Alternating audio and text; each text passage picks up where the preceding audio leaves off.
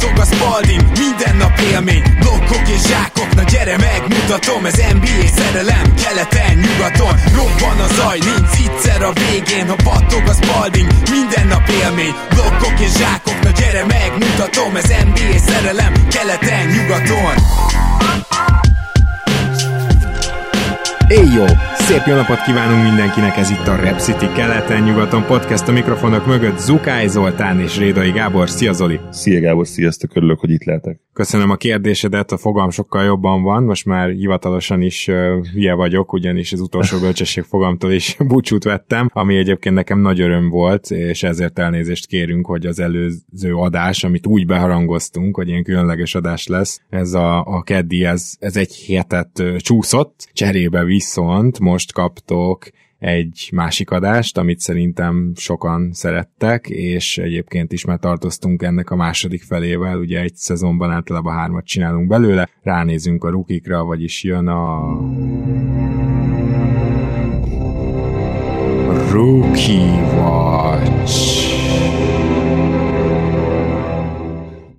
Nyilván a legnagyobb kérdés az lesz, és most még ne adjunk rá választ, hanem majd igyekezzünk az adás második felébe, hogy tartja-e még valahogy, még egy két újjal fogja-e azt az első helyet Bankéró. Kíváncsi leszek a válaszodra, Gábor. Ekkora felütéssel én nem készültem, én a második helyjel gondoltam példálózni, de akkor lehet, hogy nálad már ez a második hely, ez már ennél is följebb van.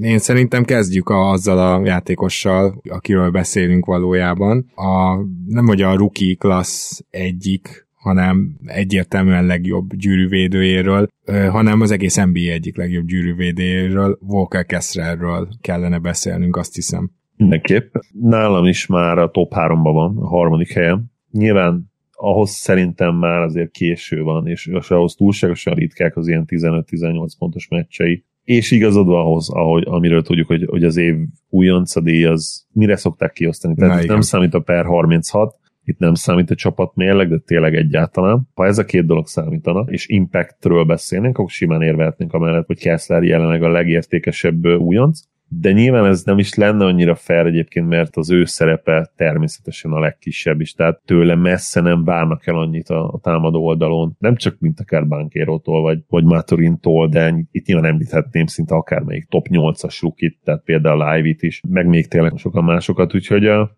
Hát hála a jó Istennek, elég sokan uh, Make Some Noise üzemmódba kapcsoltak a legutóbbi bejelentkezésünk óta, és Ivy is kezd. Tehát azt hiszem, hogy róla is majd érdemes külön beszélni, de hogyha Kesslernél maradunk, akkor hát hogy is mondjam, csak nyers számokból nyilván a 2,1 blokk meccsenként az nagyon kiugrik. Az az egész rookie classből döbbenetesen kiugrik egyébként, tehát meg se közelíti senki annyira, hogy egy blokk fölött egyébként nincsen senki, ő meg 2,1-től meccsenként, de ezen kívül egy ö, elég jó pattanózó, most hogyha azt nézzük, hogy hány percet játszik, tehát 21 perc alatt 8 pattanót kap le. Gyakorlatilag, amit egy ilyen típusú dropback centertől elvársz, az hozza, de ami miatt engem különösen érdekel Walker Kessler, hogy őt azért draftolták 20 fölött, és egyébként a megnézitek utólag a legtöbb ilyen draft analízist, akkor nagyjából ezen a környéken vitték, vagy vitték volna, tehát a legtöbb szakértő oldal. Az azért volt, mert úgy voltak vele, hogy hát igen, nyilván nagyon hosszú, meg jó a gyűrűvédelme, ezt úgy látták, és hogy semmi más. Tehát, hogy arra gondoltak, hogy őt pick and roll teljesen szét fogják kapni, arra gondoltak, hogy lepattanónál el fogják nyomni, illetve hogy támadásban szinte semmilyen szerepe nem lesz, és ez mind a háromról kiderült, hogy nem igaz. Tehát nyilván támadásban ugyan kevés szerepe van, de egy jó rollman és gyűrű közeléből is tud hatékony lenni, nem annyira, hogy most erre játszon egy olyan csapat, amelyik egyébként a triplákra játszik szinte folyamatosan, ugye a Utah Jazz. És a triplák most bevert egyet az OKC ellen. Komolyan? Ó, azt nem, Bizony. le, le, le, lemaradtam.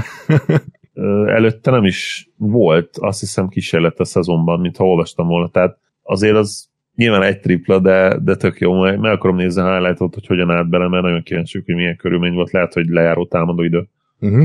Hát akárhogy is, ha még ilyen irányba is fejleszthető, az meg egészen félelmetes prospekté teheti, de így is azt gondolom, hogy a jazz védekezése is jobb, amikor ő pályán van, még pedig jelentősen, és az a három dolog, amit kiemeltem, tehát, hogy lábon ez az ember sokkal jobb, gyorsabb is, de nem ez a legfontosabb talán, hanem hogy elképesztően jól helyezkedik, elég jól olvassa a pick and roll-okat, tehát úgy tűnik, hogy mindazok a félelmek, ami miatt ő lecsúszott, nem tudom, 22. helyre, vagy valahogy mi hasonlónál vitték el, az, az, az nem bizonyult igaznak, és biztos vagyok benne, hogy most még akkor is, hogyha itt van rengeteg ruki, akinek esetleg nagyobb a potenciája még mindig, vagy bele lehet látni, biztos vagyok benne, hogy most top 10-be, de az is lehet, hogy top 5-be kellene el már most Walker Kessler, szóval nagyon impresszív számomra, amit tőle látok, és hát a legjobb védő játékos ebben a újonc osztályban egyelőre, az sem nagyon kérdés. Megnéztem egyébként a meccs első figurája volt, tehát, tehát meg is beszélték nyilvánvalóan,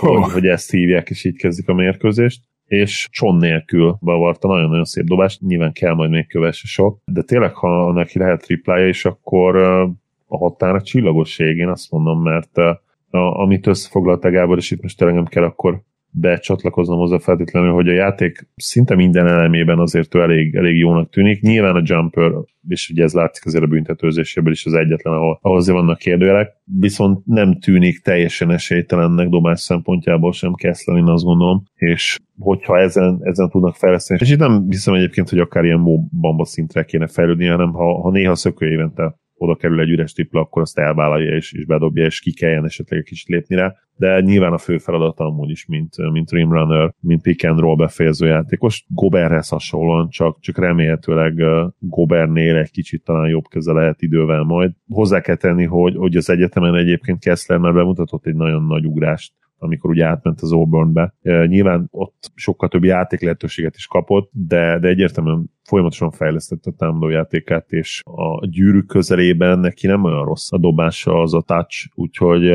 szerintem lehet benne potenciál, ilyen, ilyen 16-17 pontos játékos lehet, hogy egyszer lehet belőle majd. Igen. Beszélgessünk egy picit akkor most erről a területről, tehát akik most nagyot ugrottak, és én azt gondolom, hogy Jalen Williams az, akit még nagyon ki kell emelnünk. Ugye alapból, hogyha most ránéz valaki a dobó százalékaira, akkor látja, hogy az nagyon rendben van. Most már a triplája is 32,2, ugye neki 30 környéken volt, tehát az is egy 2%-ot feljebb ment, de Jalen Williams nem dob rá túl sok triplát, 2,7-et, hogy egész pontos legyek meccsenként. Cserébe viszont van két büntetője is, és 9,6 kísérlete összesen, a mezőny százaléka az 50 százalék fölött van. Na most ez úgy jön össze, hogy Jalen Williams egy fantasztikus befejező a gyűrű közelében, és Jalen Williamsnek van egy nagyon jó középtávolról tényleg vállalható dobása, és ezeket használja is egy olyan OKC-ben, ami amikor Shai Alexander pályán van, már pedig az elég gyakran van akkor, amikor Jalen Williams is pályán van, hiszen mind a ketten kezdők, akkor majd, hogy nem naprendszert játszik. Tehát ezzel azt akarom mondani, hogy Jalen Williams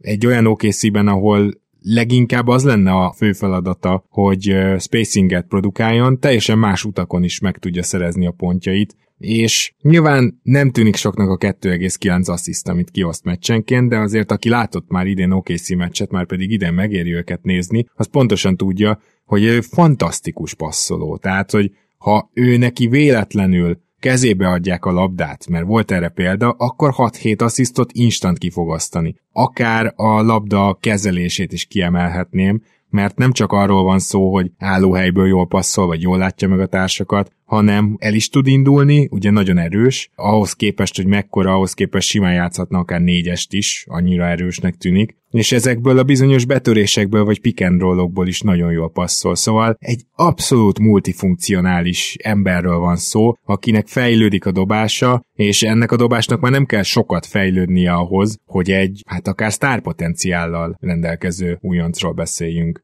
talán most még ezt nem merném kimondani. Uh, igen, nyilván Jalen az érdekesebb egyébként, de, de az igazság, hogy Jalenről is abszolút érdemes beszélni, tehát neki is voltak hihetetlen jó meccsei, és pont azt néztem most az adás előtt, hogy, hogy back-to-back 5 asszisztos és 7 asszisztos meccse is volt neki. Tehát Jalen is egy, is egy nagyon jó playmaker, és megint egy jó találat találmány az készítő ugye a második körben. Jalenben akár, ahogy mondtad Gábor, talán sztár potenciális lehet, bár én itt inkább ez a, ez a kiegészítő role player sztár kategóriát lőném be neki. Az ő skillsetje számomra inkább, meg az életkora is ugye azért 21 éves, az életkor is inkább ezt mondatja velem, de azt hozzá kell tenni, hogy, hogy pont azokban a dolgokban jó, amik, amik ma egy olyan sztár mellé is kellnek, mint amilyennél Sájvált idén, mert bedobja triplákat, nyilván ez nagyon-nagyon fontos, ma, ma ezen a poszton nem nagyon lehet pályán maradni a nélkül, és ez Jalen Williams szállítja minden mérkőzésen. Nagyon jó büntetőzik is, és ahogy mondtad, amikor nagy ritkán van lehetősége arra, hogy az OKC rosterében hozzákerüljön a labda, ami nyilván sérüléseknél, vagy egy,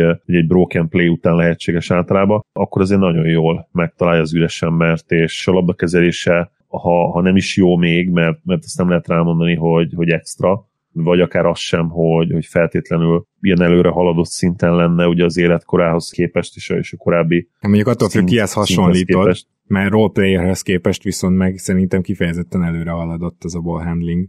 Na igen, nyilván ez attól függ, hogy milyen szinthez méred. Ugye róla azt kell tudni azért, hogy nem túl jó, nem túl erős csapatba játszott ugye egyetemen, és ez lehetőséget adott neki azért a második, harmadik évben, hogy, hogy megkapja a labdát tényleg a kezébe, és, és hogy ezt fejleszteni tudja. Igen. És ott, ott azért tényleg egy sokoldalú egyetemi játékossá vált az is egyértelművé vált már akkor, hogy lottery pick lehet, és az OKC nyilván az ő skillsetjében meglátta azt, ami nekik nagyon jól lehet ugye a backcourtba. A, a már meglévő azért lényegesen nagyobb talenten rendelkező játékosaik mellé, és itt, itt nyilván nem csak sára gondolok azért, természetesen, hanem arra a Gidire is, aki hát hosszú távon azért, mint, mint secondary ballhandler biztosan ott lesz, és nem látom azt így előre, hogy Williams hogyan tudná ezt a szerepet majd elvenni tőle, bár egyébként nem teljesen lehetetlen, mert hogyha tényleg benne van az, amit úgy látunk benne időnként, akkor, akkor ki tudja. Azért te rátapintottál most egy nagyon fontos problémára szerintem. Szerintem hosszú távon ez a két ember, ez túl kevés shooting,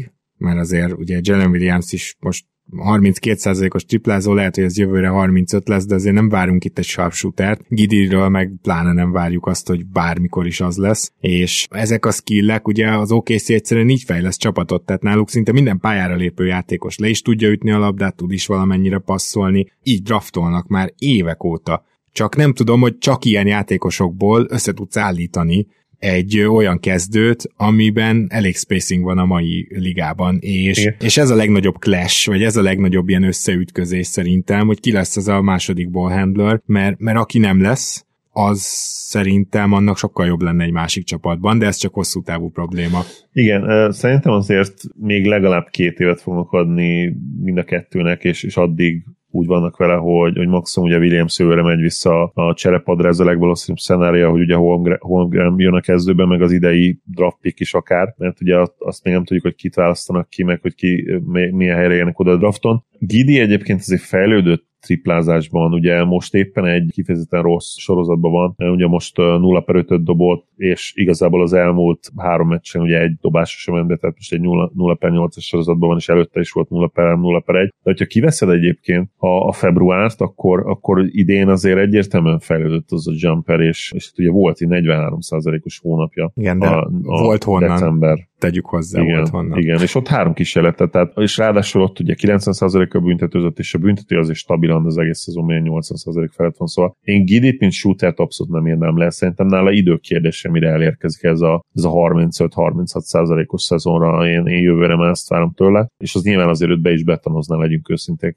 Abszolút, abszolút. Na jó, akkor még szerintem a Make Some Noise üzemmód tulajdonosairól, vagy hát inkább azt mondom, hogy akik felvették ezt a címet, azokról beszélgessünk, mert Jelen Duran mindenképpen ilyen. A legutóbbi bejelentkezésünknél azt hiszem, hogy még azon ércelődtünk, hogy gyakorlatilag percenként üt be egy faltot. Na most az a helyzet Jelen Durannel, hogy a Detroit szépen lassan, főleg mikor rájöttek, hogy ennek a szezonnak győzelem szempontjából nem lesz értelme, elkezdte beépíteni, és egyre több játékidőt kapott, és aztán olyan monster meccsei voltak, amire talán hosszú távon számítottunk tőle, de a kezdést látva, hát nem igazán. És szerintem továbbra is teljesen megáll a Dwight Howard hasonlítás, ha nem is azon a szinten feltétlenül, ahol Dwight volt, de, de az ő játékához hasonlít messze legjobban. Nagyon atletikus, abszolút egy, egy rollman, illetve egy Eliu befejező,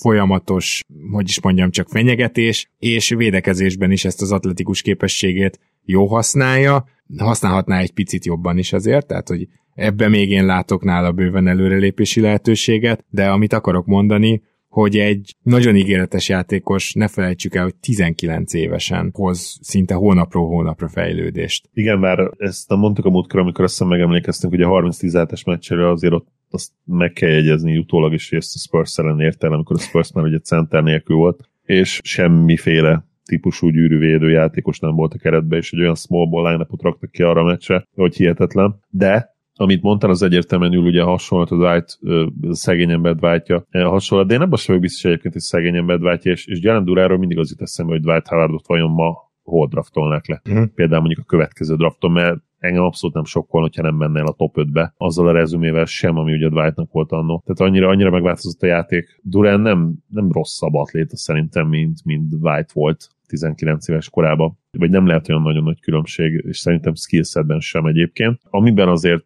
Dwight Howard egyértelműen jobb volt, én azt gondolom, az a gyűrű, gyűrű levélése. A, a Howardnak hihetetlen ütemérzéke volt, és Igen. ő tényleg az a típusú gyűrűvédő volt, aki, hogyha felugrott magasra, hogyha nem is blokkolt, akkor is meg tudta csinálni az egész sztorit falt nélkül, úgyhogy zavarja a dobást. Szóval, hogy, hogy ez egy nagyon nehéz és nagyon ritka skill, amikor jó blokkoló is vagy, jó gyűrűvédő, és nem is faltolod túl magad. Ezt kevesen tudják megcsinálni. Igen, viszont ha skillsetet nézzük, akkor szerintem lehet, hogy a, sőt, majdnem biztos vagyok benne, hogy, hogy Durán büntetőzés azért jobb, mint fiatal Dwight volt támadójátékot nézve olyan nagy különbség szerintem nincsen köztük, és, és itt tényleg az lesz a kérdés nyilván, hogy, hogy Durannek lehet-e bármilyen konzisztens back to the basket játéka, ugye háttal a gyűrűnek, egy horogdobást legalább, még tovább kicsit fejleszti a büntetőjét. Aztán Mészáros Peti barátunktól kérdeztem, hogy ő, ő ugye nyilván ő nagyon jól ismerte Durán, lát bármi esélyt arra, hogy neki valaha lesz triplája, és, és arra válaszza neki egyértelműen az, hogy nem. Úgyhogy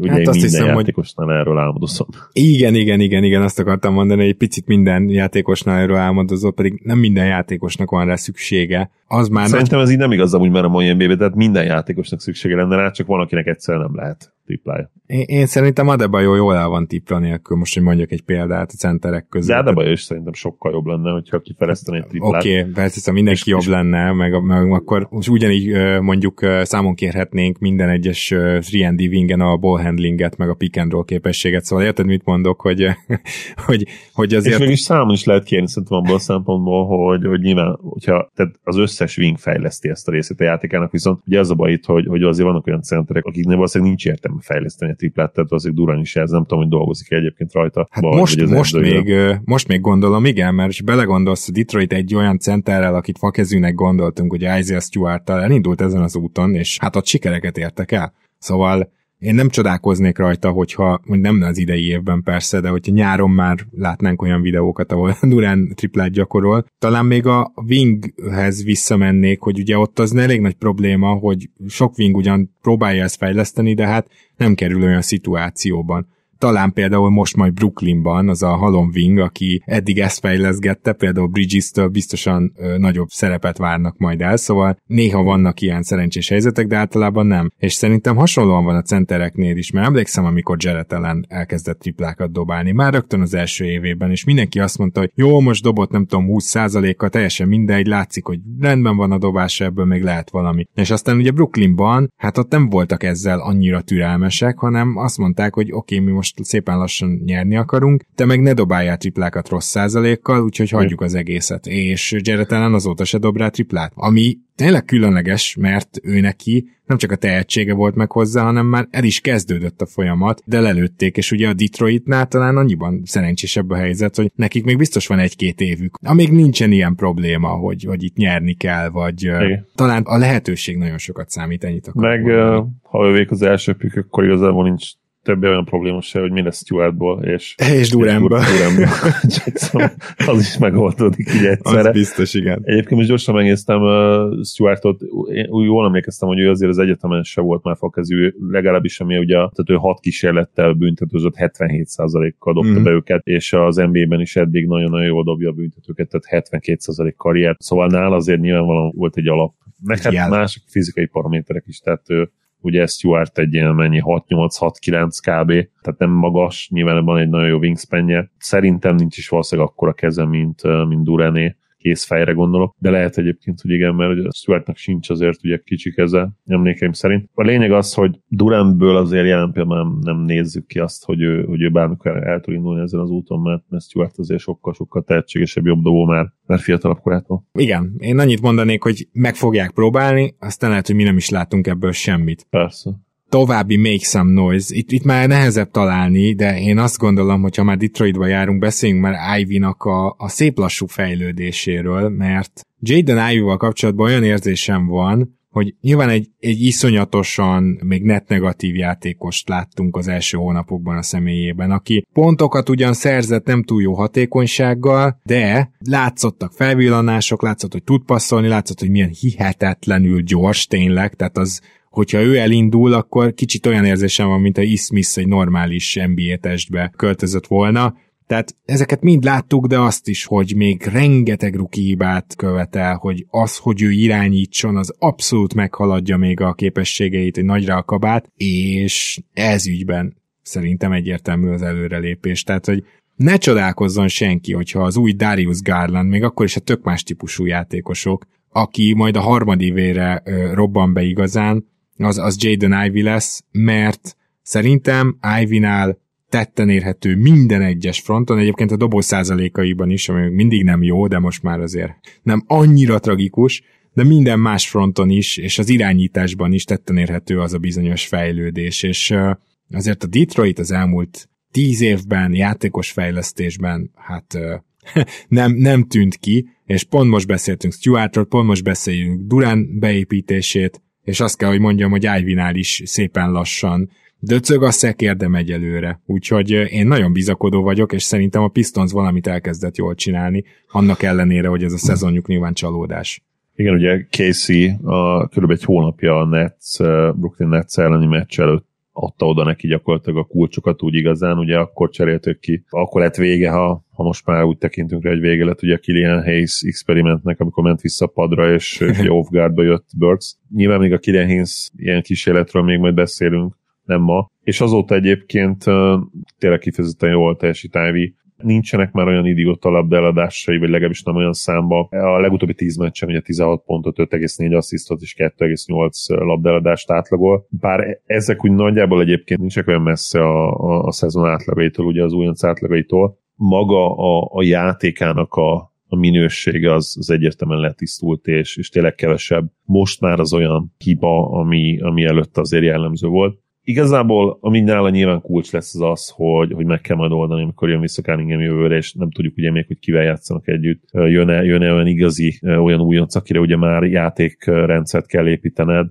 jó eséllyel azért igen, szerintem a top 5-ben mindenképpen fognak tudni egy ilyen játékost húzni. A kérdés az nyilván, hogy milyen százalékban kell majd, és milyen posztra jön az illető. Ami, ami egyértelmű, hogy ő lehet sikeres szerintem, mint off-guard is. Jelen pillanatban sokkal jobb lead guardként, de, de tud majd annyit fejleszteni a játékán, hogy, hogy Cunningham mellett, és, és egymást jól kiegészítve működjenek. Ugye ideális esetben Cunninghamből egy, ez a sharpshooter, jó, nagyon jó midrange játékos is lesz, amikor épp ugye ritkán a midrange-hez nyúl, mint, mint modern NBA kosaras, és, és benne is azért meg lesz az, hogy tudja majd támadni a gyűrűt, Ivy pedig ez a tényleg ez a bulldog, akinek a, a technikai szintje addig azért feljebb fog lépni, és nyilván a jumperje még tovább fejlődik. Úgyhogy szerintem ők ideális esetben nagyon jó kis duó lehetnek, és talán egy ilyen kisebb LeBron duóként hasonlítanám. Fizikailag talán, főleg itt méretre gondolok, talán picivel uh-huh. ugye kisebb, de egyébként hasonló dinamika lehet, és azért az is nagyon-nagyon jól működött, és akkor hát ideális esetben ehhez kellene egy, egy olyan big man, aki, aki egy nagy hármas tagja lehet majd, és hát ez azért tudjuk, hogy nem Stuart, és nem, és nem Durant. Hát igen, igen. Főleg így, hogy na mindegy, ezt erről majd később még beszélünk úgy is, viszont van-e még ilyen kiugró elmúlt két hónapban nagyot alkotó jelölted? Mert nekem van egy-kettő, de, de aki, ők, ők talán már nem ez a kategória. Abszolút van, és ugye friss, friss élmény is, de, de egyébként nem csak ezért ugye néztem a statjait. Ez pedig természetesen Malaki Branham, a Spursből. Ó, oh, azt hittem Spurs játékost mondasz, de azt hittem, hogy a új Dennis Rodmanünket. Szósant is meg kell ismernünk egyébként, igen, mert, mert amióta egy kézzel dobja büntetőt, azt hiszem ilyen, ilyen 73-4 százalékra emlékszem. 70 tehát fölött, igen. 70 fölötti, tehát elképesztő, viszont, viszont Brennan az, aki nagyon-nagyon jó dolgokat mutat most, és zsinórba hozza most 20 pont feletti meccseket, és jó hatékonysággal. Nyilván azt hozzá kell tenni, hogy jelen pillanatban a liga legrosszabb csapatában, tehát a Spurs olyan szinten röttyentette be ezt a tankot, hogy én azt se lehetne meg, hogyha innentől ilyen két meccset nyernek. Abszolút. Ez a hátralévő részébe. Tehát olyan, olyan elképesztő sorozatban vannak, amit, amit tényleg, hát én elsírtam volna magam a gyönyörűségtől abban az évben, amikor Lukáért mentünk, hogyha egy ilyet össze tudtunk volna hozni. Elképesztő. Tehát le a kalappal tényleg. Mennyire tartanak most ilyen 16-nál? 16-nál, és ebben egyébként azért nagy szerepe van annak, hogy Malakebbre nem sokkal többet játszik, tehát ezt tegyük hozzá. De, de számai jók egyébként. És é, igen, igen. Tudod, kire emlékeztet engem? Nem passzolási készségre, hanem gyorsaság, fizikum, betörési készség John Wallra. Nem olyan rossz komp egyébként, méretre nagyon hasonló. Igen. Talán két centivel nagyobb Brennan. Mind a ketten ugyanabból élnek, ugye, hogy gyorsak, atletikusak, jó, jobb playmaker volt volna nyilván, Jó, és persze. azért Branham szerintem meg jobb shooter, tehát ezt talán most meg ki lehet jelenteni már ezzel a kis, nyilván most a újonc John Wallról beszélek, de más liga volt az még az igazság, tehát ott volnak úgy adták a kezébe a labdát, ami, ami hát azért még ebben a csapatban sem lehetséges, még egy Branhamnek is, bár most ő szerintem az elmúlt meccseken a Wingard. Így van, így van, így van. Ugye megkapta ezt a szerepet. Én azért Brennemmel kapcsolatban annyit hozzátennék, hogy bármi, ami a Spursnél történik, azt, azt tényleg óvat. Ezt hozzá akartam tenni ugyanis Sohannél is. Bármi, ami ott történik, egyelőre óvatosan kezelném. Minden esetre mind a ketten nagyon biztatóak. Ugye, ha beszélünk így együtt róluk, Sohannél azért az látszik, hogy ő egy különleges, abszolút unortodox kosárlabdázó, akit nagy feladat lesz szembeilleszteni, de vannak biztató jelek Sohannél is arra vonatkozólag, hogy mik azok, amikben érvényesülni tud támadásban, mert védekezésben neki az lesz a kulcs, hogy ő egytől ötig bárki. És én Simán. szerintem, ha van tehát ha van kihívója az említett Walker Kesslernek, hogy, hogy a legjobb védő a rookie osztályból, akkor az majd Sohan lehet, most még nem.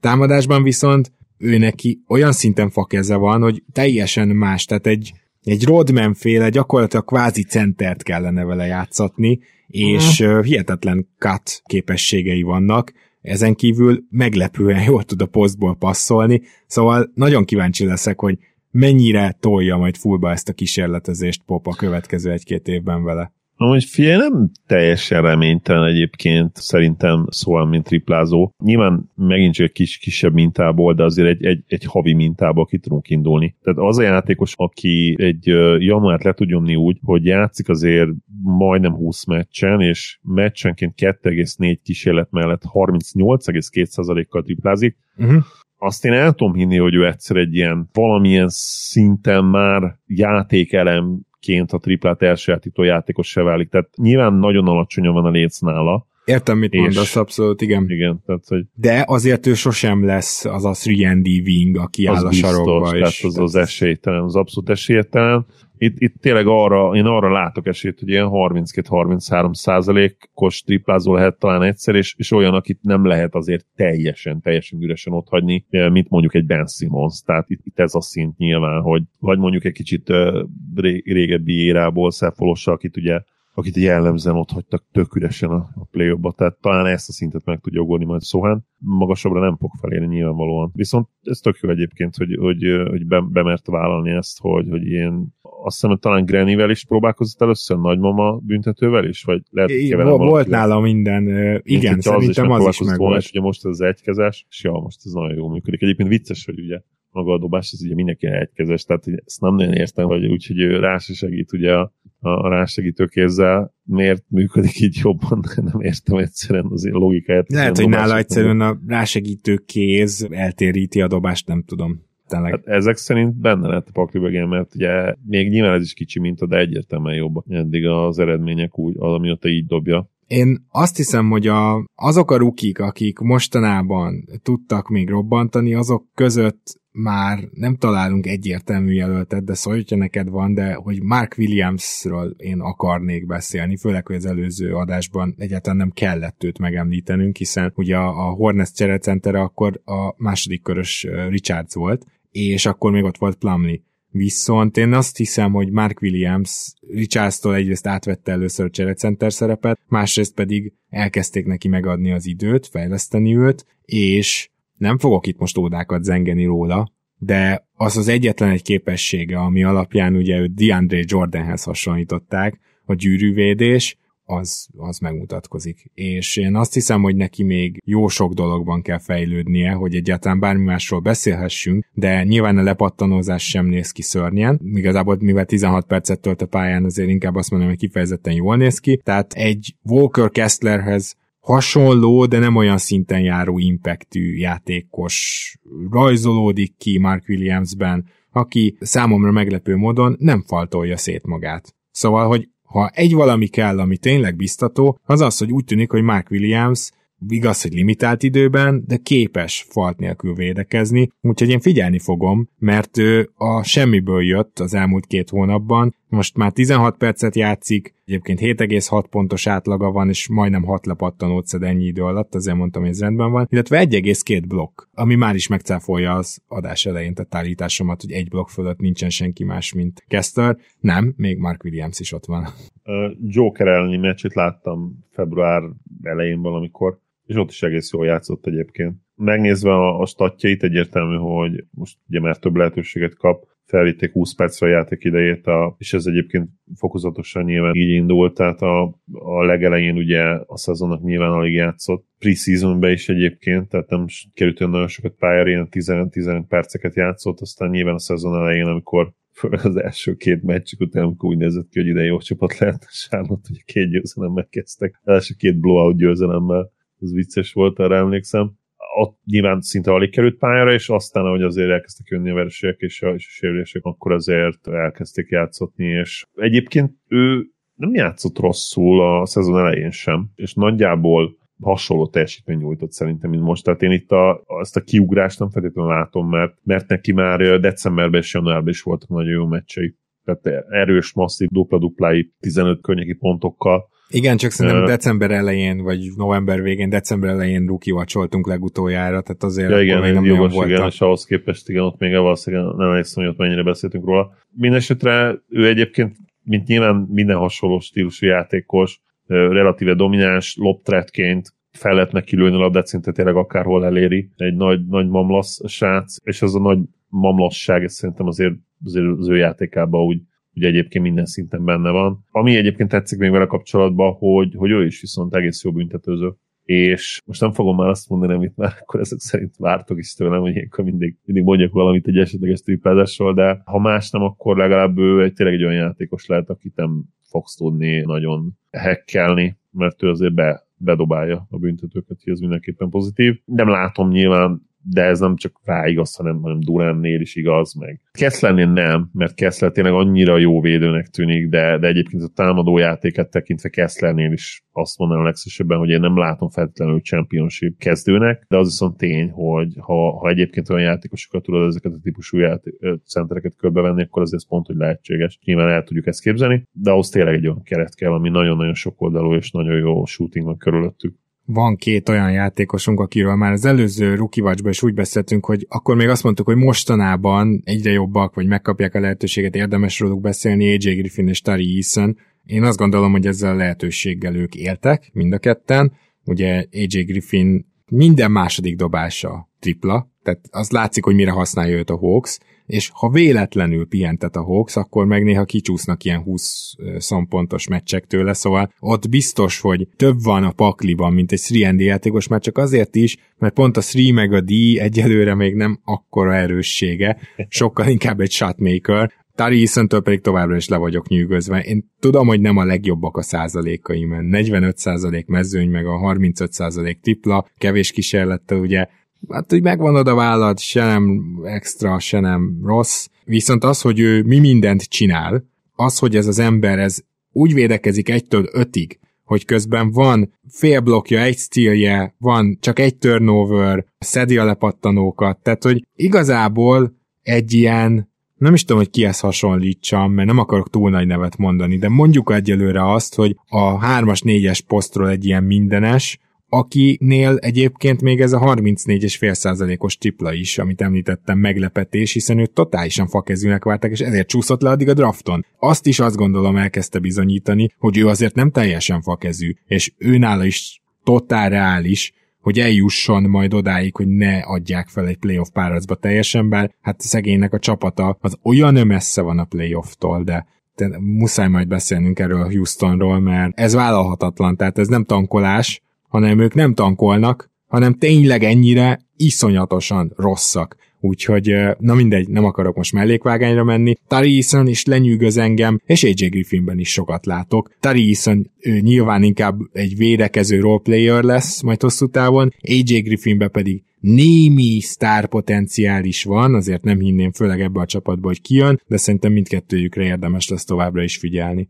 Iszonnál nem vagyok biztos abban, hogy őt nem kevered valakivel, mert kifejezetten jó shooteré vált már a második egyetemi szezonjára, tehát 80% felett büntetőzött 6 kísérlettel, meg, meg 36%-kal triplázott, bár tényleg nem volt olyan sok kísérlete, de de én nem emlékszem, hogy őt annyira fakazőnek vertek volna. Ami egyértelmű, hogy a dobása, ami szemre ugye hát megkérdőjelezhető. Igen, igen, az, igen, igen. Az nem, nem valami szép, tehát ez nyilvánvaló. Viszont nálam már azért az egyetemen is azért az eredményes, eredményes volt relatíve. Egyébként Ami... jól bemondom a nevet, tehát egy kicsit Sean Marion érzésem van vele kapcsolatban. Hogy pont ezt akartam mondani egyébként, és nyilván valamilyen szinten még, még Sohannál is egyébként eszünkbe jutott ez. Az biztos, hogy Iszon egy olyan pick, akit én például a saját csapatomban nagyon-nagyon szeretnék, tehát iszonyatosan jó roleplayer potenciál van benne, és az ilyen játékosok mindig, mindig nagyon értékesek, úgyhogy nálam nem kérdés, hogy ebben a, ebből a szempontból van még felfele bőven. Age Griffin meg nyilván az a típusú srác, aki szerintem jövőre 20 pontot tudna átlagolni, hogyha 35 pontot meg, meg 18 kísérletet kapna meccsenként. Tehát most berakod a Spursbe, valószínűleg most is 20 pontot tudna átlagolni. Most is 20 pontot tudna valószínűleg átlagolni, igen.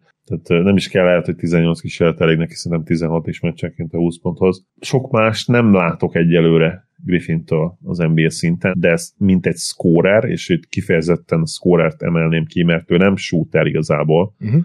Hanem scorer, mivel a büntető zése is egyébként kicsit inkonzisztens, tehát nem látod feltétlenül azt a konzisztenciát ott nála, meg a dobó mozdulat egyébként szerintem nagyon szép ellentétben nyilván, nyilván uh, Isonnal. Igen, viszont, viszont abszolút nem kerül a, a büntető vonalra. Nem, abszolút nem tud, igen. Tehát ő, ő fel fog ugrani, nem, és eldobja a középtávolit. De itt, itt meg azért bejön az, amit mondta, hogy a szerep, tehát ő nála tényleg abszolút erről van szó, hogy, Minden hogy a, a nem is, nem is nézhet úgy rá a gyűrűre, hogy, hogy egyébként az betörést. Maximum tényleg, hogyha nagyon-nagyon kiváltanak rá. És azt mondjuk azért hozzá kell tenni, hogy az egyetemen is gyengesége volt a büntető kiarcolás, tehát az ő ball handlingje, és playmakingje egyszerűen nincs olyan szinten jelen pillanatban még, hogy arra komolyan lehessen építeni, úgyhogy neki nagyon-nagyon sokat kell dolgozni. Ha neki kompot akarsz keresni, akkor tudja, hogy régi idők játékosa, vagy régebbi idők játékosát találod Igen. majd. majd Igen, viszont uh, ugye ez mint az NBA egy, egyik legfiatalabb játékosa, hanem a legfiatalabb. Azért nem is tudom, van a 2004-esünk az NBA-be, talán van egy-kettő. Kik a nagyon fiatalok? Például Sohan nagyon fiatal, meg Jabaria nagyon fiatal most, Durán. Durán is, Durán 2004-es, megnézem gyorsan. Tehát nem is 2003-as. Durán a legfiatalabb, igen. Ugye nincsen, idén lesz, idéntől lesznek ugye a 2004-esek ligában. Ami szintén elég őrült dolog egyébként, hogy belegondolsz 2004-es születési srácokat fogsz látni az nba Hát igen. Uh, azt hiszem, hogy még talán egy ilyen embert meg tudunk említeni, aki egyébként AJ Griffin kis kicsiben, az James Hardy, vagy Jaden Hardy, bocsánat. Hát te sokkal többet látod, mint én. Látsz-e benne reálisan olyan potenciált, hogy ő egyszer egy hatodik ember lehet? Mert nyilván egy hatodik ember típusú játékosról beszélünk, de azért egy mai hatodik embernek egy contenderben már teljesen más dolgoknak kell megfelelnie, mint ahogy az annó volt. Abszolút. Szerintem uh, Jaden Hardyban sokkal nagyobb potenciál van annál, mint amennyire jó játékos jelenleg. Tehát uh, nem kérdés számomra. Én azt is mondanám egyébként, hogy, hogy sokkal nagyobb potenciál van benne, mint például akár egy Jalen Duranben, vagy még akár Tarisont is ide venném. Viszont, és itt ezt nyilván hozzá kell tenni, hogy lehet, hogy nekik több esélyük van arra, hogy ez kijöjjön belőlük, mint, mint, uh-huh. mondjuk, mint, mondjuk mint neki. Uh-huh. De egyébként a Jaden Hardynak, hogyha csak és kizárólag tényleg a skillsetjét nézzük, és a, és a fizikai adottságait, akkor nem akarom kimondani, hogy sztár potenciál is akár benne van, de, de felé hajlok, mert ugye azt már ő bizonyította a középiskolában, és ugye tudjuk, hogy a középiskola nem mindig mérvadó, viszont általában azért a legjobb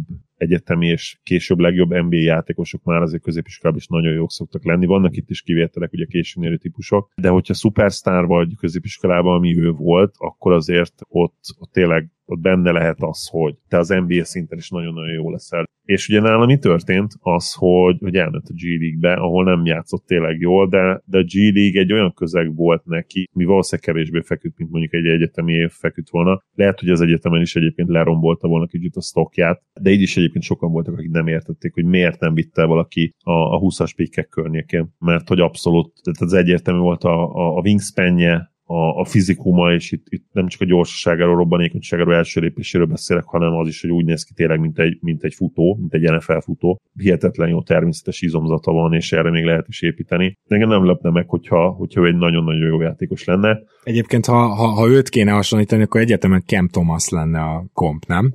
Még akkor is, nem hogyha rossz, ő is egy fiatal játékos, aki alig, nem rossz, alig bár, bár, szerintem Hardyban én, én azért látok nagyobb potenciált, mert a gyűrű közeli befejezéseiben és itt most nem is, fel, nem is néztem meg mondom a százalékot, de ugye Cam Thomas highlightjait nézem, én valahogy kifinomultabbnak érzem Hardit, és technikásabbnak érzem a gyűrű közelében. És mivel úgy néz ki, hogy lesz egy nagyon-nagyon jó, sőt, akár elit triplája is idővel, lehet, legalábbis. Ez egy hihetetlen kombináció lenne az ő első lépésével, azzal, hogy ki kell ugye lépni rá, mert be tudja verni a triplát majd ilyen 38-39%-kal szerintem a legjobb éveiben, és ahogy befejez a gyűrűnél, ez egy nagyon durva kombináció ezt a hármat így összeadott potenciálban. Mert az ugye azt jelenteni, hogy egy, hogy egy free level scorer lehet belőle idővel. Mielőtt röviden beszélnénk azért Metzulinról és Bankéróról, a két már csak a büntetőjébe kapaszkodó, pontban legalábbis a ligát újoncok között vezető játékosról, megkérdeztem tőled már az első rúkivacs alkalmával, és még mindig elvinnéd a top 3-ba Jabari Smith-t, és most újra felszeretném tenni a kérdést, és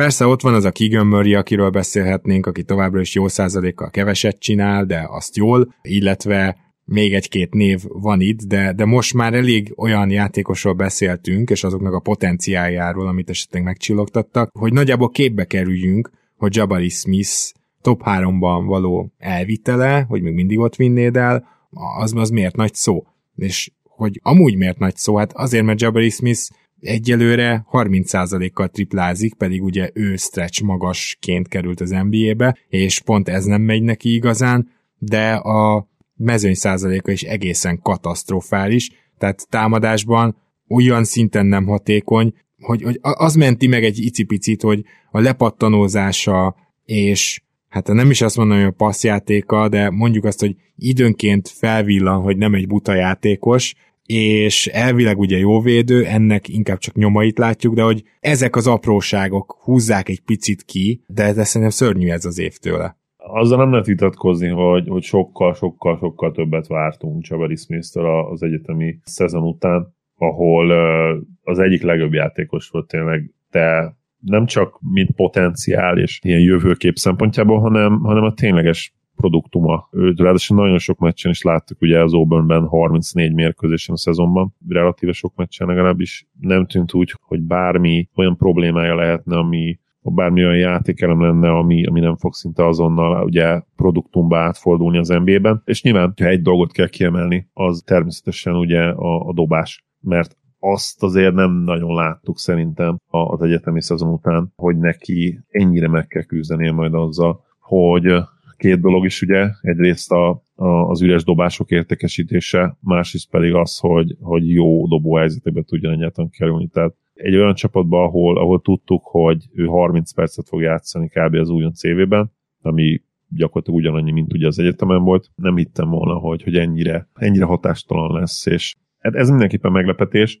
Én abból a szempontból nem kongattam a vészharangokat még, hogy az ő dobás az, az rendben lesz az NBA-ben a triplázása, ami viszont kijött, és ez azért, ez azért viszont aggasztó lehet, hogy neki szerintem nagyon sok súlyt is magára kell szedni ahhoz, hogy jobb gyűrű közeli befejezővé váljon, és nagyon sokat kell fejleszteni a labdakezelését is. Tehát ez két olyan dolog, ami ugye őt mindenki big winként, majdani big winként vagy hát Szám, ilyen, ilyen olyan négyesként, aki be tud segíteni a gyűrű alatt is védekezésbe, tehát hogyha meg arra gondolunk, Igen. akkor ugye az a különleges védekező poszt, ami, amiről most beszéltünk nagyon sokat az elmúlt időkben, őt olyannak várták, tehát ami Mobley, vagy ami Jaren Jackson Jr., és mondjuk nem mondom, hogy védekezésbe szörnyű, de abban se nagyon sikerült azért áttörnie a, a láthatósági falat. Nyilván egy nagyon rossz csapatba játszik, tehát ez se lehet egyszerű, de pont emiatt meg talán neki lehet szegezni a kérdést, vagy vissza lehet fordítani felé a kérdést, hogy hát egy gyenge csapatban azért ennél meg jobb nyers statokat kellene hoznod, és, és egy is sikerül. Ő, ő neki abszolút nincs például semmilyen ISO játéka, amit egy fiatal nincs. magas embertől azért szeretnénk látni, hogy legalább úgy esélye legyen megoldani, vagy legalább valahogy jusson el a büntetővonalra, mint Bankiero. Tehát, hogy na, vissza az eredeti kérdésre, még mindig top 3-ba draftolnád? Szerintem igen. Azért, mert a hosszú távú potenciál én még, én még mindig masszívan Kessler fölé helyezném például a hosszú távú plafonját, úgyhogy... Ugye még mindig igen. masszívan? Én igen, én azért igen. Jó, igen, mert, igen, mert én ezt már semmi esetre sem mondanám. Jó, tény mondjuk, de itt lehet, hogy a, alapvetően is van véleménykülönbség köztünk abban, hogy én az olyan típusú játékosokat, mint Kessler már nem feltétlenül tartom a legfontosabb elemének a bajnoki címnek, és szerintem ebbe az irányba mehetünk el a következő években. Meglátjuk, hogy ez mennyire lesz így. Ugye most az alapszakasz abszolút így néz ki. Igen, Azt igen. várjuk, hogy lelassuljon a játék, a playoffra, és megint ugye felértékelődjön a pont az a típus, ami védekezésben, amit ugye például Jamal Smith Jr.-tól várunk, de szerintem most egy masszívan támadó playoffot is fogunk látni, meglátjuk, hogy mi lesz belőle. Hát szerintem is, ettől függetlenül az a bizonyos négyes poszt, az mindenképpen a legértékesebb védekező poszt továbbra is, és azt szerintem nagyon kell a bajnoki címhez. A dropback magas a kérdés, amit Kesslerről mondtál. Hát igen, tehát ez viszont egy teljesen jogos aggodalom, én azt hiszem, hogy hogyha a Volker Kesslerből egy Jakob Pöltl lesz, még jobb gyűrűvédéssel, akkor az már elége ahhoz, hogy ő bajnokcsapatnak legyen kezdőtagja. Úgy szerintem igen, tehát körbe lehet őket venni olyan játékosokkal, csak nyilván akkor tényleg úgy kell megszervezned a csapatot, hogy hármas, négyes poszton rohadt jó switchable védőkkel kell mm. rendelkezni ennyi. Igen. Akkor azért beleférhet abszolút. Hát illetve nyilván az a baj, hogy ez folyamatosan matchup függő lesz, tehát a dropback ja, magasoknál, hogyha jön szembe egy Lillard Curry, egyébként nem, de ők nem rohangálnak azért a ligában, nem minden második játékos képes erre, hogy persze, a persze. Robek magasokat így megszívassa, és hogy egyszerűen ne tudjál ne switchelni ellenük, tehát hogy na mindegy. Hát akkor szerintem beszéljünk röviden Macelinről és Bankieróról, nyilván róluk már épp eleget beszéltünk, de mind a kettőjüknek alaposan visszaestek a számai. Macelin talán meg tudta állítani egy picit a vérzést, Bankiero nem, de azt láthatjuk, hogy mind tripla dobásban nagyjából hasonló mennyiségű triplát dobnak rá, Bankiero 28, Macelin 32 százalék, mindez úgy, hogy ez 32-ről, illetve majdnem 40-ről esett ide-vissza csak ezt jelezném, és a mezőny százalékok is szörnyű, és mind a ketten egy dologból élnek, hogy eljutnak a büntető vonalra. De ha már kérdezted, hogy Bankiero biztosan első-e, azt mondanám, hogy igen, mert Bankiero játékában még mindig ott van az a plusz dimenzió, hogy jól passzol és hogy ő benne tényleg van playmaking potenciál, ezen kívül jobban is lepattanózik, és minden más apró dolgot jobban csinál, mert Matsurin meg annyira gyakorlatilag csak a gyűrűt látja maga előtt, hogyha úgy akarnál ivós játékot játszani, hogy, hogy Matsurin amikor passzol, akkor iszol, akkor lehet, hogy szárazon maradsz egy egész meccsre. Abszolút. Nyilván azért Bankiero meg nálam is egyébként marad még valószínűleg első, mert, mert playmaking terén azért relatíve konzisztens, és azért bőven pluszos az assist to turnover arány, assist labdáladás arány, de azért tényleg ki kell emelni, és meg kell dicsérni Bankierót, hogy a 3,6%-os triplázás eddig februárban, azért ez nagyon durva. Tehát az, azt nem egyszerű összehozni. Úgyhogy három kísérletet nyom meccsenként, és február végén járunk. Ilyenre nem, nem emlékszem ilyen hónapra senkitől de, de biztos volt már ilyen, meg valószínűleg lehetett már 0%-os hónap is, főleg ugye, hogy vannak olyan NBA hónapok, amikor, amikor lényegesen kevesebb meccs van. Például ugye február az egyik ilyen lehet, mert ott. Hát sőt, a februárban szerintem kb. annyi meccs van, mint áprilisban. Pedig az csak igen, fél hónap. Igen, igazad, tehát februárban konzisztensen a legalacsonyabb mérkőzés számon, és nyilván ezért is lehet egyébként most ezért is állt így valószínűleg kér, hogy 3,6%-ot triplázik, de, de azért ez tényleg durva. Igen. Nem kevés kísérlettel egy darab írdés van, egy darab bedobott triplája van eddig egész februárban. nagyon fontos lenne neki, nem kell 40%-os tripla, semmi ilyesmi. Mondtuk, hogy szegény ember LeBronja, mind a ketten tartjuk magunkat ehhez, és ezt ugye te mondtad elsősorban, de, de én is jónak tartom. Én azért még mindig látok egy kicsi Scotty Barnes vonalat is benne, tehát post player bocsánat a, a szörnyű magyarításért, mint LeBron, és van benne egy kicsi ilyen Scotty Barnes szintű operálás is, hogy szeret akár bentről is, és high-low passzokat adni, stb. De valahol a kettőnek a keveréke. Amit akarok mondani, hogy, hogy az ilyen típusú játékosoknak úgyis a kezébe lesz a labda, franchise player tehetségek továbbra is, ezt gondolom Bankéróról is. Egyértelmű, hogy ha valaki ilyen szinten el tud jutni a vonalra, és ilyen szinten tud faltokat kiharcolni, akkor annak oda kell adni a labdát. A kérdés az, hogy lesz-e legalább egy olyan mondjuk 33-34 százalékos triplája, mint LeBronnak a legtöbb évében volt, hogy azért nem húzódhatsz le róla, amikor nála van a labda két-három méterre, hogy nem mondhatod azt, hogy légy szíves, dob rá a triplát. Hogy, hogyha ezt el tudja érni, és erre teljesen reális esély van szerintem február ide vagy oda, akkor neki nem lesz ezzel gondja. Abszolút, meg, meg ugye Bankiról tényleg azt szerintem el lehet mondani, hogy ő ugye mindig egy sokoldalú játékos lesz, és én mint ilyen, neki akkor is lesz egy komoly értéke, hogyha egyszer majd jön egy egyértelműen jobb szkórernál első számú opcióba, vagy a draftról, vagy free agency-ben. Plusz azt is azért én itt hozzátenném, hogy Bankiero lehet még én azt se leptem meg, hogyha ilyen relatíve jó shooter státuszt elérne egyszer. Tehát ő, ő azért nem fogkezű egyetemes se volt már fogkezű. Most jelen pillanatban úgy játszik, mintha egyébként fogkezű lenne, és ez a büntető százalékában is meglátszik, ami szintén sokkal jobb volt a szezon korábbi részében is, illetve az egyetemen is. Most nyilván azt se tudja bemenni, de most tényleg nagyon olyan februárja van, hogy semmit nem tud bedobni. Mm. Úgyhogy én azért őt, mint shootert sem feltétlenül féltem. Nyilván ahhoz arányosítva, hogy, hogy ő nyilván inkább egy scorer és playmaker lesz elsősorban, de egy ilyen jó kis kiegészítő shootingja lesz hozzá szerintem. Van egy-két játékos, akit úgy akarok megemlíteni, hogy most nem nagyon látjuk azt, hogy hogyan kerülhetnének nagyobb mennyiségben pályára, de pedig szerintem kéne. Az egyik Kolokó Torontóból. Szerintem ennek a szezonnak így nincs olyan sok értelme, és én szeretném, hogyha ő többet pályán lenne, de hát nyilvánvalóan se a vezetőség, se Nick Nurse nem ért velem egyet. A jazznél Fontecchio és Agbaji is keveset játszik, abszolút nem tudom, hogy mikor gondolják úgy, főleg itt a cserék után, hogy bár nyilván mind a kettőnek meg is nőttek a játékpercei, de mikor gondolják úgy, hogy esetleg nem lenne rossz az idei draft picket kicsit javítani, mert mind a két játékos szeretném, hogyha a többet lenne a pályán, illetve még hát egy picit azért ide tartozik egyébként Hardy is, de hát azt majd meglátjuk, meg, meg ugye Shadon Sharp, aki egyre többet van a pályán, de a Portlandnél is teljesen hasonló a helyzet, hogy ők playoffra mennek, és hát ezért túl sok rookie hiba nem fér bele. Szóval van egy pár olyan játékos, aki most nincs a legjobb szituációban, csak ezt akartam mondani. Dyson Daniels is egy picit ilyen lett New Orleansban, pedig mindenki le volt nyűgözve, hogy rukiként is milyen jó védő, és hogy az a Marcus Smart Light hasonlat az úgy, úgy jónak tűnt, aztán utána alig játszik. Szóval őket egy icipicit sajnálom, és csak ezért akartam megemlíteni, de minden felsorolt játékosról azt gondolom, hogy sokkal több van benne, mint amit eddig láttunk. Igen, abszolút. Azt hiszem, hogy Daniels sérült is egyébként. Igen, ez igaz. Nyilván itt vannak olyanok is egyébként, akiben tudom, hogy te is, meg, meg én is ugye elképesztő potenciált látunk, azt hiszem most említetted Sharpot is, ugye? Igen. Benne már most látszik az, hogy, és lehet, hogy ez el kell, majd erről is beszéltük, amikor lehet, hogy ez vagy Dém cserekel hozzá, vagy, vagy legalább az, hogy visszavonul, uh-huh. de, de ő egy hihetetlen talent, és, és én annak örülök, hogy nem cserélték el végül a a trade deadline-nál, mert nagyon nagy hülyeség lett volna egy ilyen kincset elengedni, én azt gondolom, azért, hogy Démnek legyen most egy közepesnél kicsivel jobb, esetlegesen playoff csapatot, tehát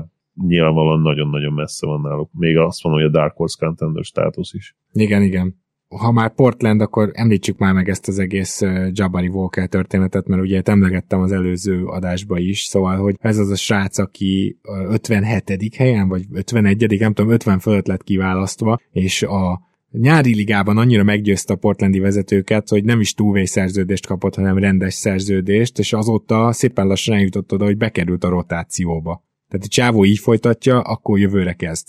Ezt csak így mondanám, hogy hogyha valakinek kell egy ilyen szimpatikus alulról jövő történet, akkor Jabari Walker-t ajánlom figyelmébe. Zoli, bárki más, akiről nem beszéltünk, de te valamiért szeretnéd megemlíteni, nem Hart, vagy Radi, vagy Bucamp, bárki? Nézd, aki, Akit talán így meg lehet említeni, de tényleg csak azért, mert uh, én, én uh, februárban találkoztam vele úgymond először idén, és nem véletlen, mert volt előtte már azért pár meccset, de nem sok uh-huh. az idei NBA-ben, az, az Josh Minot. Ő egy szintén egy második körös pick, tehát ráadásul nagyon hasonló helyen is ment el, mint az általad előbb említett Jabari Walker. Wingméret nem nagyon kiforrott vagy kifinomult skillset, de, de van benne potenciál. A, a Denver ellen lehozott egy nagyon-nagyon jó meccset. Ugye Igaz, a Minnesota hogy... játékosáról beszélünk, hogyha valakinek Erről esetleg nem annyira van ez meg, azért gondoltam kiegészítem, mert tényleg az van, amit mondtál, hogy róla azért két-három hónapig kb. nem is hallottunk semmit. Nem, semmit nem hallottunk róla. És uh, a Denver ellen volt az első meccse gyakorlatilag a szezonban olyan igazán komoly játékpercet kapott. 17 perc alatt tényleg egészen jó teljesítményt is nyújtott, és ott feltűnt, hogy, hogy ügyes bevágott egy triplát is. Nyilván az egy olyan meccs volt, amin 146 pontot kapott a Minnesota. Tehát azért az... És ugye arról volt híres még az meccs, hogy, hogy akkor már azt hiszem karrieres a harmadjára, vagy de másodjára biztos. Joker a fél idő előtt összehozott egy tripla duplát. Úgyhogy ő egy érdekes játékos, még így az ilyen első kör végi második körös játékosok közül. Christian Brown továbbra is egészen jó, annak ellenére, hogy, hogy inkonzisztens perceket kap, tetszik az, hogy mindig készen áll, és ő hosszú távon én azt gondolom, hogy egy nagyon-nagyon jó opció lett a Nuggetsnek, egy, egy free játékos tényleg, és nagyon jó atletikusságban. Hm, igen, mondjuk ezeknek az elkócsa vecsélésében a Nuggets az, az nagyon tud, tehát hogy azért nem rosszak benne, úgyhogy majd meglátjuk. Már ugye mindig csak rajtuk múlik, mint, mint ahogy ugye Grantnél sem rajtuk múlt. Igen, mert az ajánlották azt hiszem ugyanazt a szerződést, amit megkapott. Igen, hát meg Malik beasley cserélték még ugye el, azt kicsit utólag bánhatják, mert azért... Uh, meg ugye Vanderbiltet is. Meg Vanderbiltet, igen, de mondjuk Malik Beasley-vel ugye voltak gondok, már mint a... Persze, persze, ne, persze. Nem, nem volt egy mint a sajnálom, mert ő nagyon-nagyon értékes. Uh, nem azt mondom, mondjuk, hogy jobb mint, jobb, mint az idei Gordon, de Figyelj, a playoffban el tudom képzelni azt, hogy a magas posztot ők hárman oldották volna úgymond meg a 4-es 5 posztot, és nem kellett volna senki igen, más becserélni. Igen, lehet, hogy erre jobb, mert Gordon szerintem lábbal lekövetni embert abba jobb, uh-huh. mint Vanderbilt, viszont Vanderbilt besegítő védőként Így van. jobb, mint Gordon. Így van, és jobb gyűrűvédő. Jó, én azt hiszem, hogy végig szaladtunk itt, akiken akartunk, és kedves hallgatók, hogyha valaki olyan lett volna, akit kihagytunk pedig az elmúlt két hónapban valami említésre méltót csinált, akkor mindenképpen írjatok Facebookon nekünk, és nagyon szépen köszönjük egyébként a visszajelzéseket, és elnézést, hogy most itt volt egy egyhetes szünet. A következő héten már tényleg jön az az adás, amiben Szemenkei Balázs és Mészáros Péter is a vendégünk lesz, legalábbis most már megígérni nem merem, de majdnem biztos vagyok benne. Zoli, nagyon szépen köszönöm, hogy ma is itt voltál. Örülök, hogy itt lettem. Szia Gábor, sziasztok! Kedves hallgatók, azt is szeretném még itt a végére megköszönni, hogy támogattok minket, patreon.com per keleten-nyugaton, itt tehetitek meg, hogyha szeretnétek, és jövő héten már mindenképpen két adással akarunk jelentkezni, úgyhogy visszatérünk a normális menetrendhez. Addig is minden jót nektek, sziasztok!